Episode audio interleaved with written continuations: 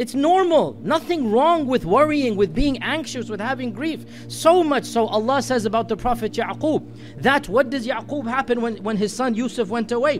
That Allah Azza wa says, وَبِيَضَّتْ عَيْنَاهُ مِنَ الْحُزْنِ His eyes became blind because he was worried and cried. The crying, the grief was so much, his eyes became blind. Allah did not criticize him for getting sad. Allah did not castigate him for feeling the grief. His son, his beloved son Yusuf, went missing, as we know the story. And his love for Yusuf exceeded all bounds. And the grief that he felt was so much, the anguish that he felt was so much that 12 years later, 15 years later, his own children said, When will you stop blabbering about Yusuf? Stop it! Enough!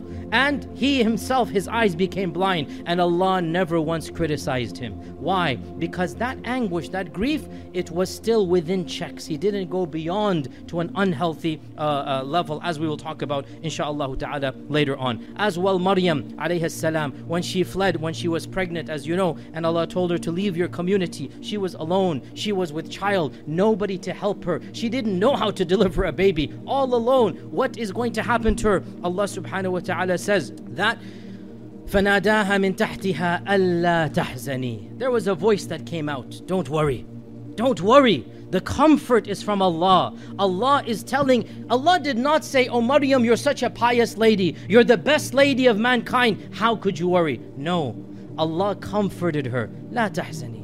Don't worry, we'll take care of you. We'll make sure everything is fine. Look, here's a river. Look, these are the, the, the, dates. Look, everything is taken care of. In other words, Allah is consoling those that have grief and He's not making them feel guilty for that grief. So we learn from all of this, brothers and sisters, that feeling anxious, stressful, worried, having what we call somewhat normal or natural depression, this is a part of life. Nothing wrong with that. You don't have to feel spiritually bad if you're extra anxious or extra worried. The point is that we have to keep it within a healthy bound and not take it to that a level that is unhealthy.